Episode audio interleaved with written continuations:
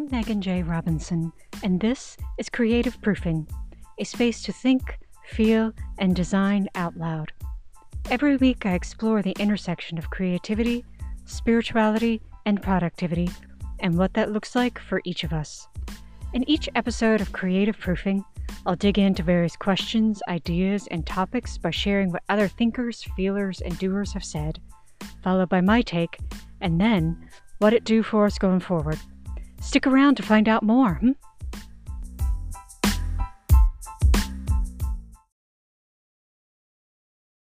Welcome to your head.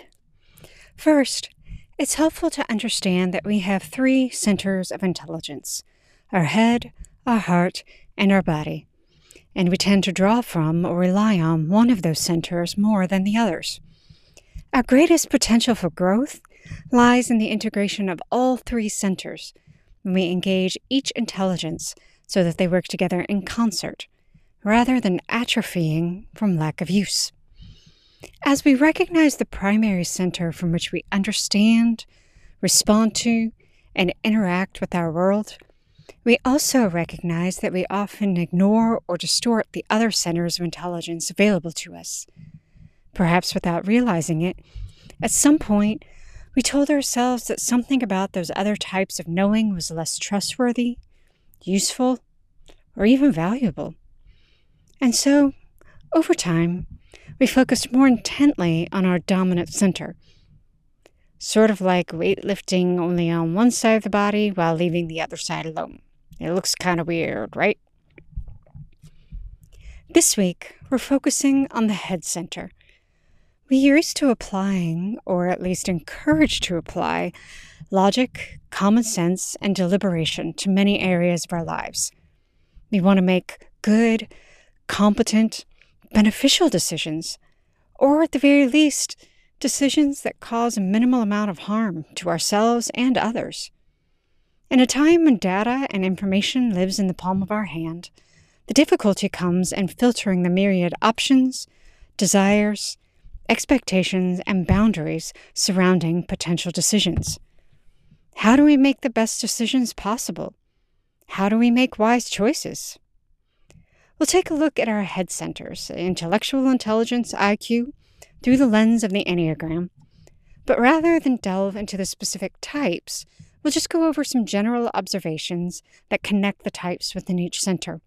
We'll also take a quick look at wisdom, which has generally been associated with the head, and what that means for knowing ourselves, others, and our world. Note I work from within the Christian tradition and understand the divine as the Trinity of Father, Son, Holy Spirit. That said, I know we all have different ways of understanding the divine, so if you wish to insert something else when I use that phrase, please feel free to do so. Understanding ourselves and others through the Enneagram seems to work well either way.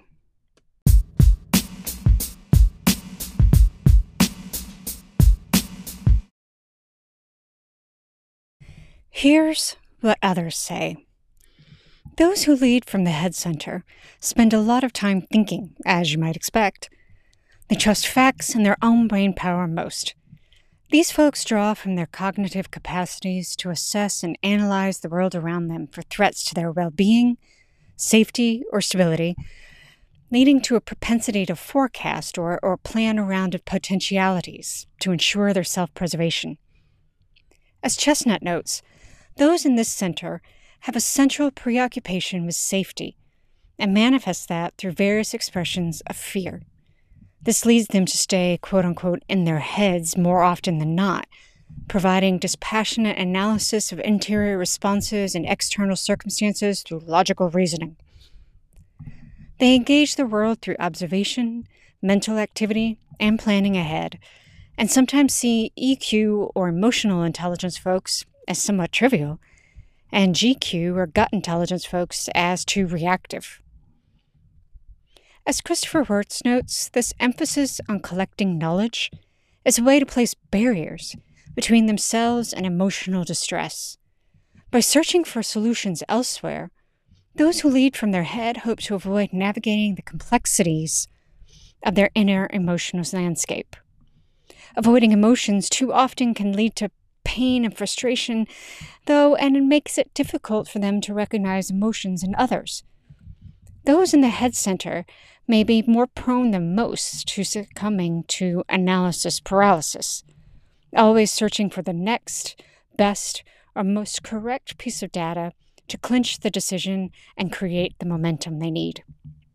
The great temptation for head center folks lies in the over reliance on their mental abilities and ignoring, distrusting, or outright rejecting knowledge from their other two centers. But what makes them sometimes hard to connect with via their emotions also makes those who lead from the heart center wonderful at gathering, analyzing, and computing information into plans, strategies, and action. Their ability to collate and synthesize data and think through problems to provide necessary information for the success of a project or event ensures wise choices, careful deliberation, and common benefits for everyone. If creativity is a way of approaching the world and coming up with new, surprising, valuable combinations of ideas, our head center friends, with their ability to take in information from a wide variety of sources, help us approach the world with curiosity and wonder. Drew Moser suggests that in making decisions, what we often lack is proper understanding, application, and purpose. Consider this information is purely content, knowledge is content understood, wisdom is understanding applied for what truly matters. To listen to our heads, whether it's our primary center or not, enables us to test various inputs against reality, each other, and our own desires to filter the good from the not so great. Frequently, we resort to making expedient, pragmatic, or even ill advised choices perhaps because we didn't trust our own instincts, knowledge, or skills. To draw from our head center enables us to gain some distance on unconscious motivations, or even slow our roll before rushing to act.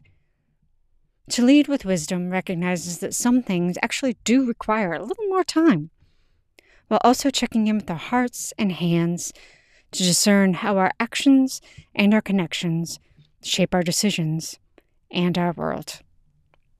Welcome to your head.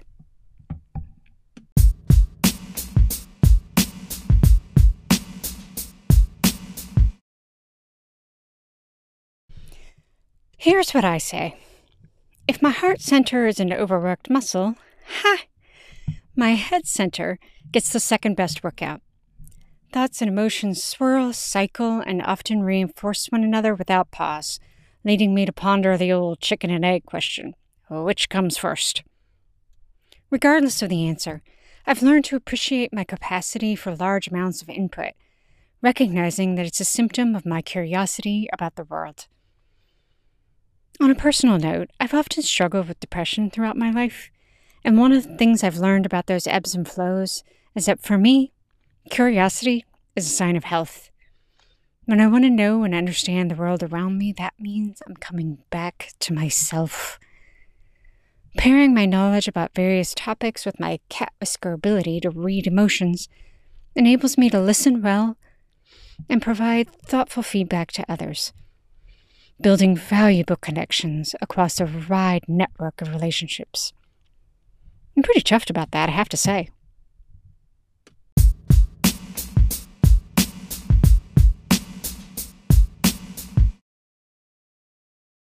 Okay, what's it all mean?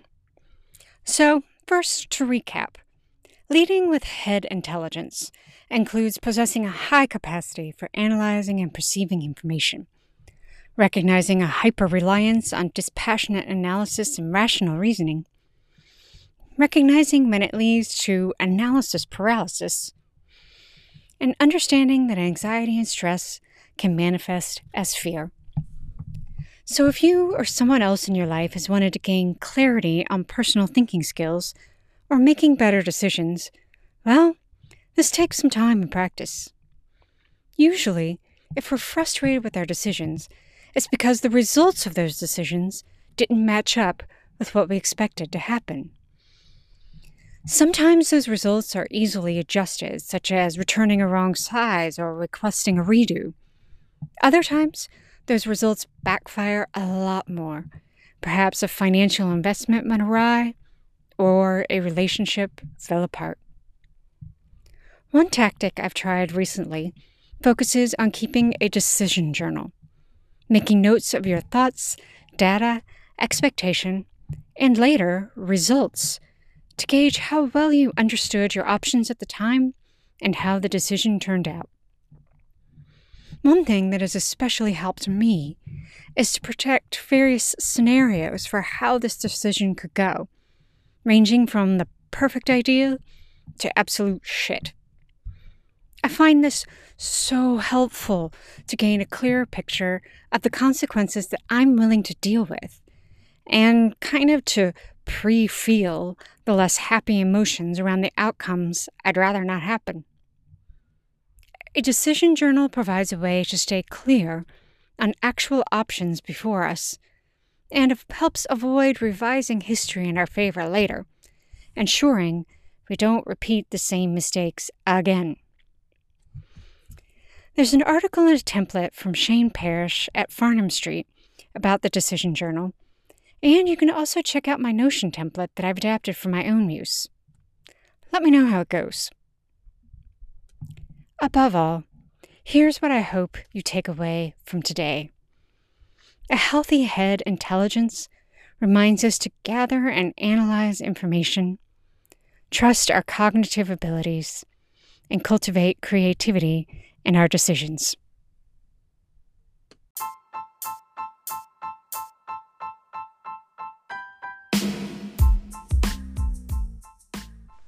If you enjoyed this episode of Creative Proofing, Please like and share with others who might as well. You can subscribe wherever you get your favorite podcasts. If you'd like to read, you can also subscribe to the Creative Proofing newsletter at creativeproofing.substack.com.